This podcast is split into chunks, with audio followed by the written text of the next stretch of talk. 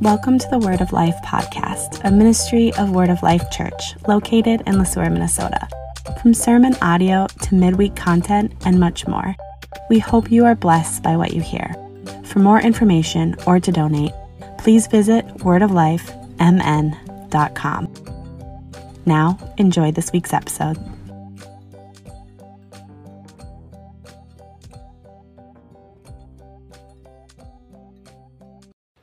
So I'm really eager to, to bring God's word to you this morning.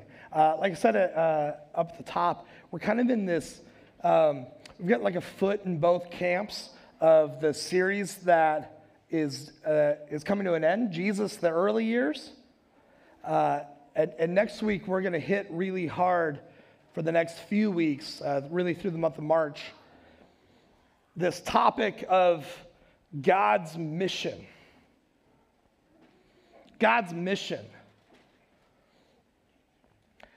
But what we're going to talk about today, I, I, think, is, is it's one of the most foundational passages of Scripture, uh, certainly in the Gospels, of, of Jesus laying out, like, what has he come to do? If you ever read the book of Mark before, or if you ever heard of the book of Mark, one of the four Gospels, it's the shortest one. Um, if you've never read it before, and actually I'll say this if you've never read it like in one sitting before, I hadn't really, I, honestly, I hadn't done that until um, uh, being as a seminary student, it was given to me as an assignment. He said, go home and read the whole thing in one shot. I was like, wow, that's a, that's a lot of reading. No, no, it was great. It was great. And maybe for, I mean, if you enjoy reading, you're going to love it. Uh, for me, I was like, is there a movie on this? Um, but no, it was great. It was actually, the book of Mark. It's um, it is like action packed. The way that Mark writes his gospel, it is like from one thing to the next to the next, and then Jesus did this, and then he did that. And I mean, like the story like really moves. But at the very beginning, we see this thesis statement from, from Jesus, this, this, this preamble to his entire ministry. What is going to set Jesus apart? It's not only what set Jesus apart, but it's what sets us apart as followers of Christ. So, really, without further ado, I just want to get into this text with you. So if we can put this up on the screen, if you've got your Bibles with you, Mark chapter 1, and we're really going to look at, at, at two verses, but really we're going to look at, at one verse this morning. Mark chapter 1, starting in verse 14, it says this. Now, after John was arrested, talking about John the Baptist here, Jesus came into Galilee proclaiming the gospel of God and saying, The time is fulfilled, the kingdom of God is at hand. Repent and believe in the gospel. It's actually such a short passage that I'd like to read it to you again one more time just to get these words like really sinking into our brains this morning. After John was arrested, Jesus came into Galilee proclaiming the gospel. Gospel is another word for good news. Proclaiming the good news of God and saying the time is fulfilled. The kingdom of God is at hand. Repent and believe in the good news. Repent and believe in the good news. These, these two words here, repent and believe, is is really where I want us to kind of camp out this morning. The first one, this word repent. Repent. Repentance is a word that we use a lot in, in Christianity. All of the Old Testament prophets said to repent. John the Baptist, his, his ministry, as, he, as he's standing down by the River Jordan, his ministry calling to people to repent. Jesus here and in other places in the gospel says to repent. The apostles said to repent. Repentance is a big deal. But understandably, we feel the pressure to get repentance right, right? Repentance is such a, is such a big deal, we want to get it right. But so often, we get it so wrong. Now, I don't know if you know this, if this is your first Sunday at church or your thousandth Sunday at church. Probably the longer that you've been here, the more you realize the church is made up of sinners. I think the world says, oh, the church is, that's where all the good people go. I don't know. I've been around some of you for a while, like, just saying. If you've been around me for any length of time, you're like, yeah, that dude. We don't have to look far to find a Christian who has blown it in every possible way. Right? We don't we actually don't have to look so far. We can just look in the mirror. When you woke up this morning and you went to go comb your hair or brush your teeth, you were looking dead eye with a sinner. The Bible tells us plainly no one does good, not even one. And if we claim to be without sin, we deceive ourselves and the truth is not in us. So, what do we do? We repent. But if repentance is, is such a big deal, how do we know when someone has done it right? When someone is truly repentant? You know, what signs do they show? What, what language do they use? And who decides? You see, we, maybe you've seen this in, in, in your own relationships with maybe a spouse or a child or, or a friend. When, when someone has, has done something wrong, I see this with my kids all the time. Um, but maybe you've been on the receiving end of this, right? Is when you tell your, if you got two kids, like for me, this happens all the time with my two boys, Teddy and Tommy, okay? One does something wrong. Uh, the other day, we were getting ready for school, having a great morning, had just finished our donuts, and all of a sudden, Tom just winds up and punches Ted in the chest. Where did that come from? And as a parent, I said, Tom, say sorry to your brother. And you can tell, right? We've been there where he's like, oh, sorry. It's like, well, are you sorry? You've probably been in this in a fight before when someone is coming to apologize to you. And they're like, I'm sorry. Well, you're not sorry enough. We start judging people's sorry, we start judging people's repentance, how do we know if we've done it right? We tend to put a person's repentance under the microscope to determine if it's genuine or not. Are they really sorry? Have, have, have, they wept enough? Have they felt ashamed enough? Did they use the word sin enough? So on. It all goes under the microscope. And this microscope is usually found what I call this, this hypocritical laboratory of public opinion, right? In the lab of public opinion, that's where all manners of religious mad science take place. That's where we make, we take the Bible and kind of twist it to the way that we want it to be, and we start applying the things that we like and start judging others. You see, in the beginning of this, of this Gospel of Mark, right at the top, right at, in chapter 1, it begins with a voice crying out in the wilderness. John the Baptist is at the edge of the wilderness on the shore of the river Jordan, and he is preaching up a storm. He's attracted a crowd and a bit of a following, and he proclaims a baptism of repentance for the forgiveness of sins. A baptism of repentance for the forgiveness of sins. I think most of the words in that phrase are easily understood. Baptism, is about being washed clean. Forgiveness is the erasing of debt. Sins refers to our captive will's inability to do right or to be perfect. But then there's this word repentance. Uh, it comes from the Greek word metanoia, which can also be literally translated as turn around. Turn around.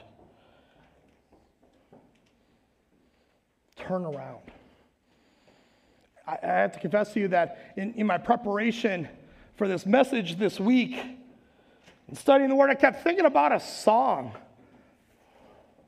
You know how like a song can just get like stuck in your head and it just like plays like over and over, like you're you're driving and like, man, why am I singing that song? Well, it happens to me all the time, and honestly, it's probably going to happen to you right now because I want to share that gift with you. You know, if I, am going to have a song stuck in my head, we might as well all have a song stuck in our head. Um, so we're going to play this song for a minute. Go ahead and play it from 1983. Listen to the words that she sings here.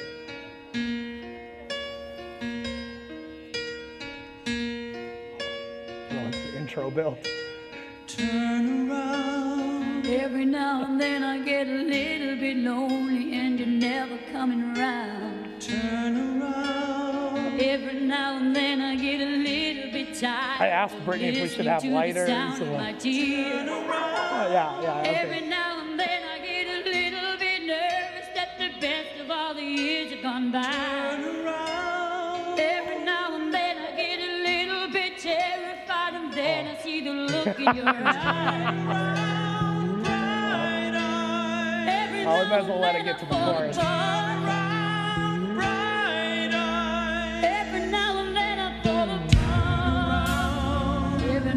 Oh man. All right, we'll let it we'll let it go now. This is like the extended version. This is great. I think I saw this song was seven minutes. We're not gonna do seven minutes. It's seven minutes long. You know that? Yeah, turn it right. So that, hey, that's my gift to you this morning as you're driving, trying to figure out. Yeah, you can listen to a little Bonnie Tyler, right? But okay, in that song, I got a point of this. Okay, in that song, in Total Eclipse, when that right? It's a song, it's, it's Bonnie Tyler, and she's singing to the backup singer. His name is Rory Dodd. And, and this line that Rory Dodd kept singing there, did you hear it? Where he goes, Turn around, bright eyes. Right? She's like trying to, she's coming up all these reasons of uh, why it's not working out and, and why her life is falling apart. And she hears this voice calling out to her, Turn around, turn around, bright eyes. It's putting before her a new possibility of turning to Him as a solution to love in the dark. In much the same way, I know you guys like, boy, this is a stretch, Nick. In much the same way, John the Baptist was doing the exact same thing. Right? He's got his, he's got his back to the Jordan River. He's calling out to the people, turn around. Turn around. You see, repentance demands that we, that we muster up our will and decide to make a clean go of things.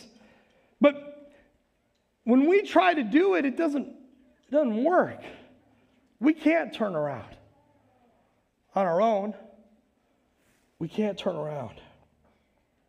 But it's this voice that calls out to us. It's the same voice that calls out to us to turn around. It's the same one that says, Follow me. Take up your cross. You see, Jesus presents this love to us, this affection for us. He, he, he deeply cares about you, and it's that person of Jesus. He's the one who's calling out to you, turn around. It's that love, that love that is outrageous and irresistible. He calls us to repent. Jesus, Jesus' call is, is much like the lyrics in that song, Total Eclipse of the Heart. I, I like this line in the song. It says, Now I'm only falling apart. There's nothing I can do. Total eclipse of the heart. You see, to repent is to turn and say to Jesus, Sorry, I got nothing. If anything's going to change, you're going to have to make it happen. I don't have it in me. To, to repent is to hear the voice calling out to you, now is the time. The kingdom of God is at hand. Repent and believe in the gospel.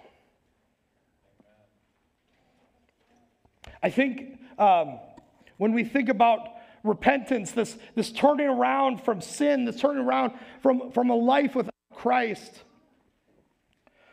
what ends up happening in our minds is, is this is that as, as we are as we're walking away from christ if our life is walking away from christ and we've done all of these these things to break that relationship we take another step away from christ. So we take another step away from christ He's still calling us to repent, and we take another step away from Christ and another step away from Christ. I think this is what happens to us when we hear these words repent, is that we hear this language to turn around, but there's all this distance that I think we think that we have to make up, right? We think about this with forgiveness all the time, that God has forgiven you, but like prove it, like make it worth his investment in you. But that's not how the gospel presents it at all, is that when he calls us to repent, wherever you are, he has been with you the whole time. And this act of repent brings us back to the cross, wherever we are. Repent and believe in the gospel.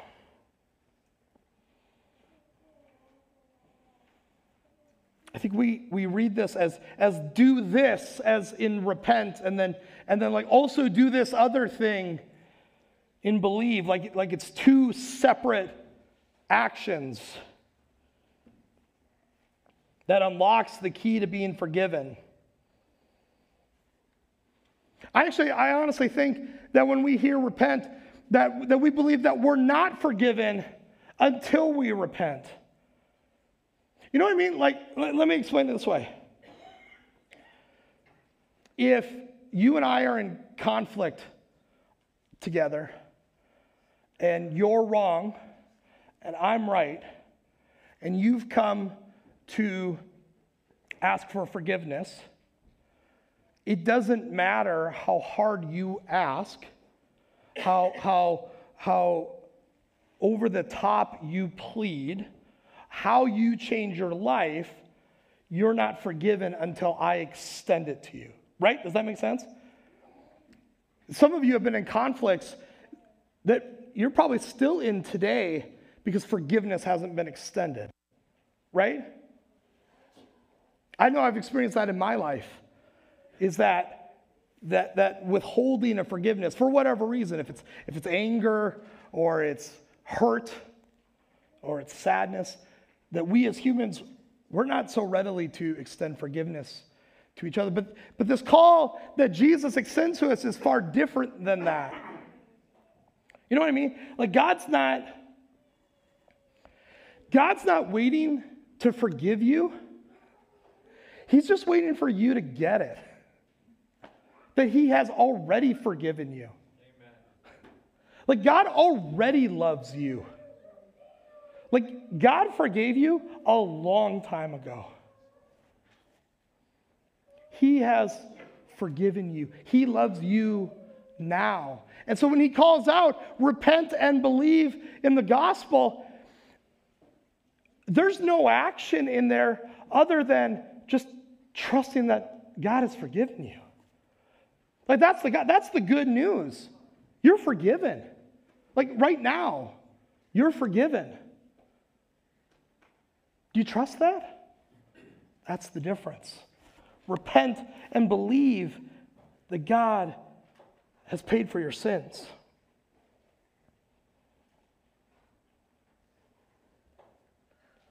God has done that. It's outrageous and it's true that He has already forgiven you right now. You are forgiven. So repent and believe in the gospel. The good news of Jesus Christ's grace for you and for me.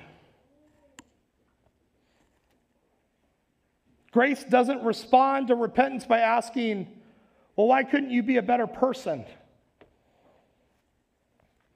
Or grace doesn't respond to repentance this way, which, again, not to keep drawing to, to parenting, but um, I have like a forgiveness lab in my house with living with kids. Um, get to see this play out in, in, in real time. Have you, uh, for parents in the room, or, or when you were a kid, maybe your parents said this. Have you ever heard this? You're forgiven. Don't do it again. right? Grace says you're forgiven. God's not shocked by you being a sinner. There's nothing that you've done that has like made God blush. And he still loves you. Like God knows who you are. And he loves you. He calls you to be into relationship with him, to, to believe in the gospel and the good news that he died for you to save you from yourself. Grace never says, I told you so. Grace doesn't listen to a word of, of your well thought out plan for redemption. Maybe you're that kind of a person, right? Is like, I'm, you made this mess, you better clean it up. Grace doesn't, grace doesn't listen to your plan for redemption. Grace just loves, God just loves you. Grace gives each sinner every reason to believe the good news that he is forgiven. And like Jesus on the cross, when he said, It is finished. Grace interrupts you with words of mercy so outrageous that it makes your heart stop. So, what is repentance? Repentance is nothing to be investigated, it's nothing to be dissected, but repentance is actually a gift to be celebrated. Repentance is Jesus calling out to you trust in me. Whatever you're doing, that's, that's not trust in me. Trust in me. Know that you are loved by God. And it's through all of this that we see Jesus' proclamation that the kingdom of God is at hand. The last word I want to kind of highlight for you as we kind of uh, worked our way back through this verse of repent and believe is this phrase, the time is fulfilled. New Testament was written in Greek. Greek's got Greek's not English, and so sometimes they have multiple words for what we use is the same word. In Greek, there's two words for the word time. There's the word chronos, right? We get our word chronological. You know that like time never stops, keeps going. That's chronos. You ever been? And, and then there's this word kairos. This is the word uh, in Mark 1:15 here, this word time is this word kairos. You ever had moments in your life where you felt like time stood still? Where like time was different? You ever like that moment when you like the person that you love when you figured out like that you love that person? And when you spend time with them, it's like time goes like super fast and like slow all at the exact same time, right? That, that moment at a wedding when, when the groom is up here and the bride is coming down the aisle. Like I've been there. I, I watched my, my bride Brittany come down the aisle, and it felt like that walk was like, like forever. when time feels a little different, that's kairos. It's, it's when God, God breaks into our lives and there's something different about this moment.